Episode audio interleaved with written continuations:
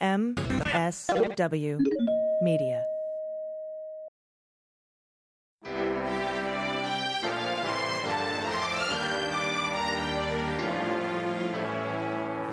So, to be clear, Mr. Trump has no financial relationships with any Russian oligarchs. That, that's what he said. I, I, that's what I said. That's obviously what the, our position is.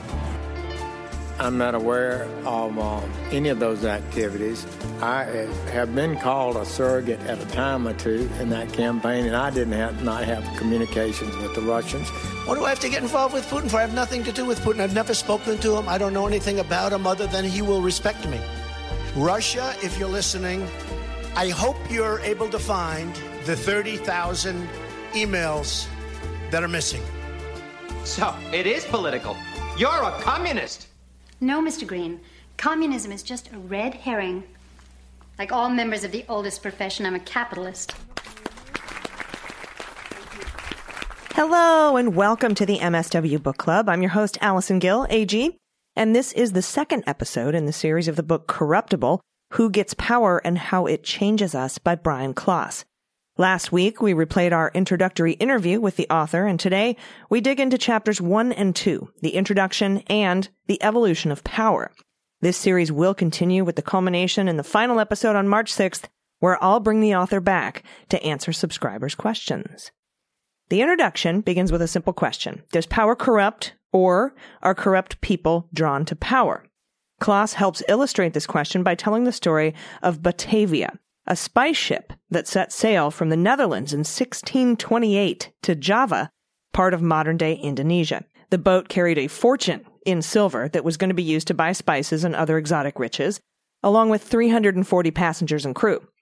There was a strict hierarchy on the boat and a few rungs down the ladder from the captain was a junior merchant named Cornelis, a former apothecary. He was down and out, not doing well with his life. Now, after the boat set sail, he planned a mutiny.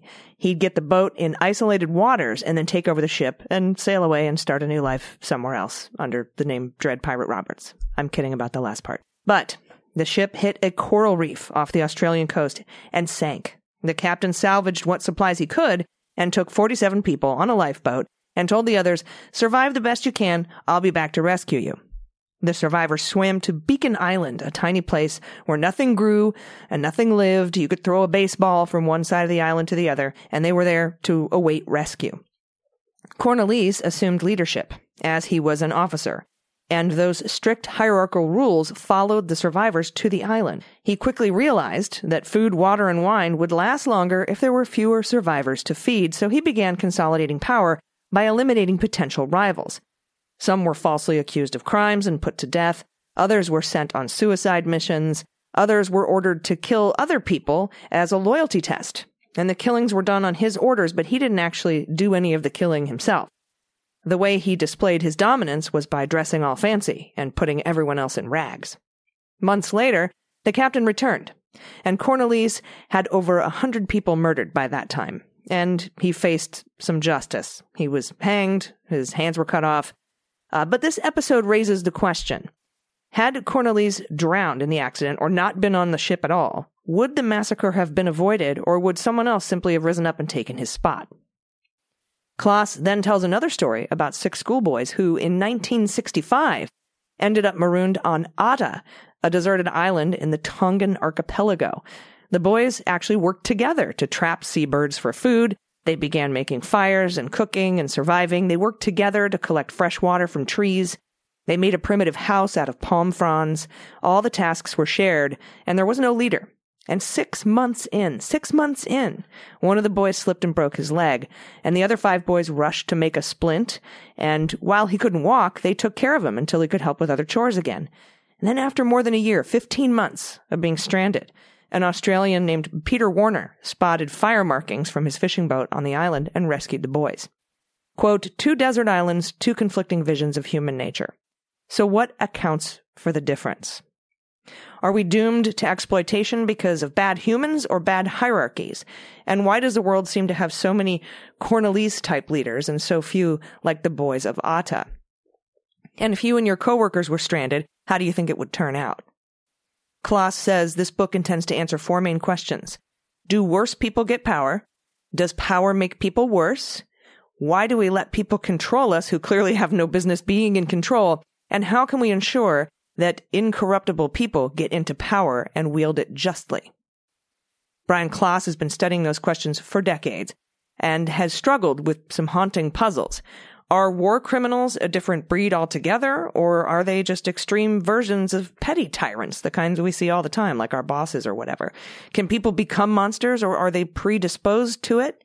Or does power corrupt? Klaas starts with the old adage, power corrupts, absolute power corrupts absolutely. But is this true? The author gives an example of power corrupting using uh, President Ravalomanana of Madagascar. Now, this guy was born poor, but when he got his first bicycle, he started riding to nearby farms to ask for excess milk, which he turned into yogurt. Now, by the late 90s, 1990s, he was the island's dairy baron. And in 2002, he ran for president and won on his rags to riches story and promises that he would distribute the wealth. And at first, he did what he promised. He cracked down on corruption, he helped build infrastructure and roads, and Madagascar became one of the fastest growing economies. But after a while, the power got to him. Four years later, in 2006, he exiled his main opponent and won re election in a landslide. Year after year, he became more corrupt, and in 2009, a radio DJ took to the airwaves and encouraged peaceful protests. And Ravalomanana's soldiers opened fire on them, killing dozens. It was a bloodbath. He was then toppled in a coup, and the radio DJ was put into power. So maybe power does corrupt, but sometimes that adage doesn't apply at all. What about when power attracts certain kinds of people, especially those who shouldn't be in charge of anything? And, and here's where Klaas brings up the Stanford prison experiment that suggests power does corrupt. But he says, everything you think you know about that study is wrong. Now, if you aren't familiar with it, in 1971, Dr. Zimbardo placed an ad in a local newspaper, quote, male college students needed for a psychological study of prison life. $15 per day for one to two weeks, etc., etc. apply here. Zimbardo got the group together, randomly assigned nine people as guards and nine as prisoners and the guards almost immediately began abusing the prisoners, attacking them with fire extinguishers, forcing them to sleep on concrete floors, stripping them naked, etc. And it seemed as though power did indeed corrupt them. And deprived of control, the prisoners became insular and submissive. Now, the study was supposed to go on for two weeks, but when Zimbardo's girlfriend stopped by and saw what was going on, she was so horrified, she convinced him to stop the experiment after six days. The conclusion seemed clear. There are demons in all of us, and power lets them come to the surface. But there's a catch. A few, actually. First, only some of the guards were abusive, not all of them. And a few said they were simply putting on a show because that's what they thought the experimenters wanted. And recently, unearthed audio tapes have raised questions about whether the participants were actually coached rather than just spontaneously being jerks. And in 2007, Researchers in Kentucky noticed something about the ad Zimbardo had placed, so they conducted an experiment of their own. They placed two ads in two different areas in two papers. One that was identical to the Stanford prison experiment ad, uh, went from $15 to $70 to adjust for inflation, and one that removed the word prison. So instead of saying a psychological study of prison life, the other ad simply said a psychological study. And what they found is really, really incredible. Those who responded to the prison ad scored significantly higher on measures of aggressiveness, authoritarianism, Machiavellianism, narcissism, social dominance, and they, sh- and they scored significantly lower on empathy and altruism. Quote, just by adding the word prison, they ended up with a disproportionately sadistic batch of students, unquote. So maybe power is a magnet for bad people rather than something that transforms good people into bad people. By those standards, power doesn't corrupt, it attracts corruptible people. But then there's still another mystery. How do people so ill suited for power get it so easily? If we are somehow drawn to giving wrong people power for the wrong reason, what is it? Well, Klaas has an example of an experiment for that too. In 2008, in Switzerland, 681 kids were shown, they were told that you, you're going to have a, a ship and you're going to go out to sea. And they were shown two photos of people and asked which one would make the best captain of your ship that's about to set sail. The photos were actually that of the winners and runners up in recent French parliamentary elections. Now, 71% of the time, without any other additional information, the kids picked the winners based purely on their looks, no other factors. When the same experiment was given to adults, they got the same result.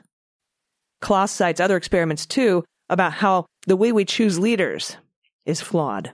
So that adds a complication.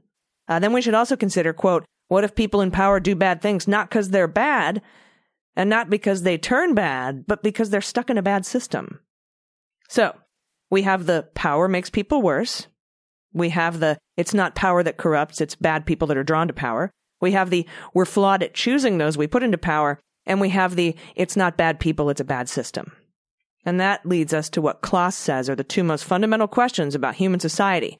Who gets power and how does it change us? And we'll start digging into that in chapter two right after this quick break. Hey everybody, it's AG. You know what you need?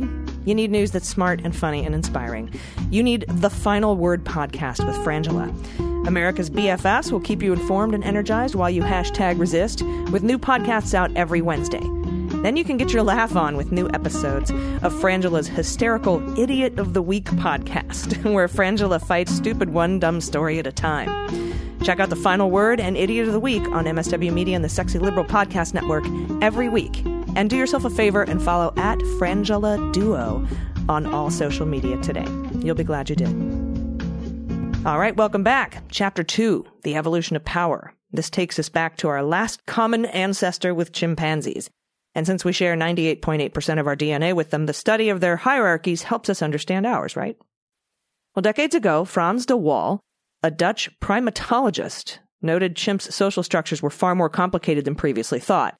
It wasn't just about being the biggest and the strongest. There were alliances that were formed. Uh, they would have to curry favor with kingmakers and distribute resources. And their hierarchies were so sophisticated, he saw them as political and wrote Chimpanzee Politics in 1982. He noted that while hierarchies were always present, not all chimps wanted to reach the number one spot. Some were cool with being followers. Some were cool to be number three. Some were cool to be number two, which sounds familiar, reminds me of Lindsey Graham for some reason. Now, in the early aughts, a biologist named Katherine Pollard tried to figure out of the 15 million or so bits of our DNA that are different and separate us from the chimps, which ones have changed the most? Which ones make us human? In 2004, she found where we differed, but we also needed to know how. Enter Michael Tomasello from Duke University, who designed a study with toddlers. In this scenario where toddlers had to work together on a task and were rewarded unevenly, the kid who got more reward would share with the other kid 80% of the time.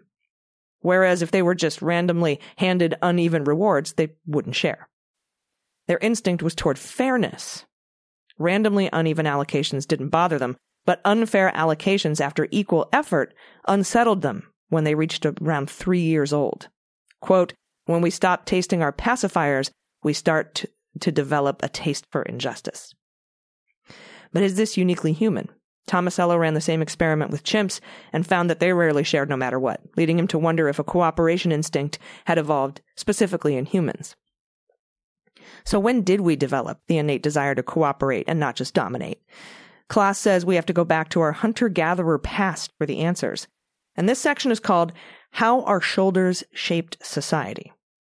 As it turned out, when we developed the ability to throw weapons and spears with speed and accuracy and distance, we changed our evolutionary course from one relying more on brute strength to one that included the importance of skill and finesse. Give a chimp a baseball, he can't throw it with much accuracy or any speed greater than 20 miles per hour. Now, the traditional link between power and size was severed. And evolutionary biologists argue that this shift is a key reason the physical size differences between males and females are narrower in humans than in any of the other great ape species.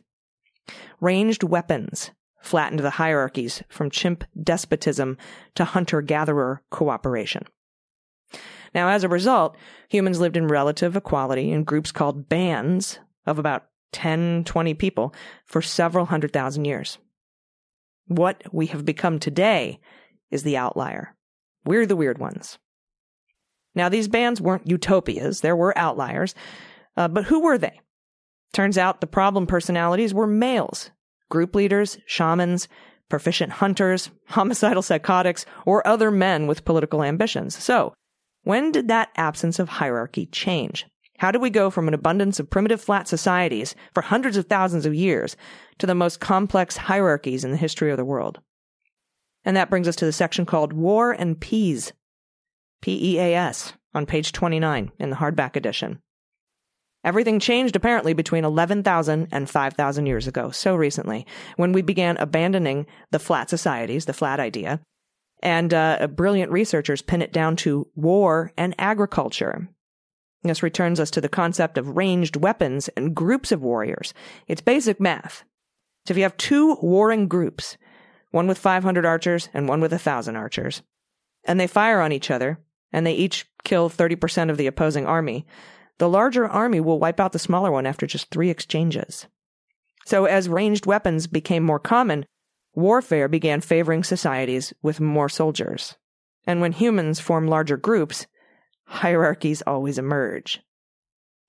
Around 11,000 years ago, humans changed our diets too. We began the agricultural revolution and narrowed our diets to peas, chickpeas, lentils, flax, barley, figs, oats, etc. Farming began taking hold, and it was disastrous for our nutrition. It reduced our physical size, and it ushered in a new era of inequality. Let me explain. Quote, once there was more food to go around, people hoarded it. Those surpluses made inequality possible. They also made it possible to support a larger group of people because growing peas was scalable in a way that hunting gazelles was not. As surpluses and populations grew, societies became both more complex and more hierarchical. Unquote. And of course, that led to more conflict as groups sought to establish primacy.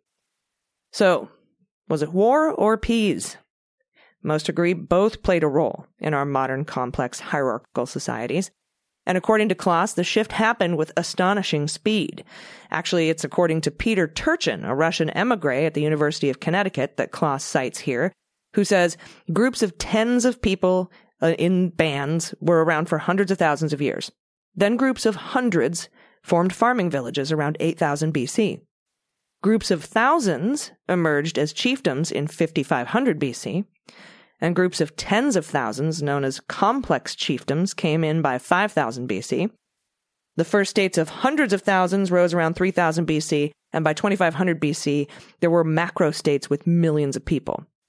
And by 500 BC, they were in the tens of millions. Quote, hierarchical behemoths defined by inequality and dominance. And the rest is literally history. So, here we are, stuck with complex hierarchies, so we need to find out why corruptible people seek power. And to wrap up this chapter, Klaas says to do that, we need a quote, statistician from World War II, the daughter of a cannibal emperor, some hyenas, and a power hungry, flamingo obsessed president of a homeowners association in Arizona. I love this book. I love this author. Join us next week for the next couple of chapters to find out what he means for other fun stuff, check out my discussion with Lincoln's Bible about disinformation and messaging on the new Mueller she wrote out today. And Dana and I will be back tomorrow morning on the Daily Beans. Until then, please take care of yourselves, take care of each other, take care of the planet, and take care of your mental health. I've been AG, and this is the MSW Book Club. The MSW Book Club is executive produced by Allison Gill in partnership with MSW Media and written by Allison Gill and Dana Goldberg. Sound design and engineering by Molly Hockey. Jesse Egan is our copywriter, and our art and web designer by Joelle Reeder and Moxie Design Studios. The MSW Book Club is a proud member of MSW Media, a group of creator owned podcasts focused on news, justice, and politics. For more information, visit MSWmedia.com.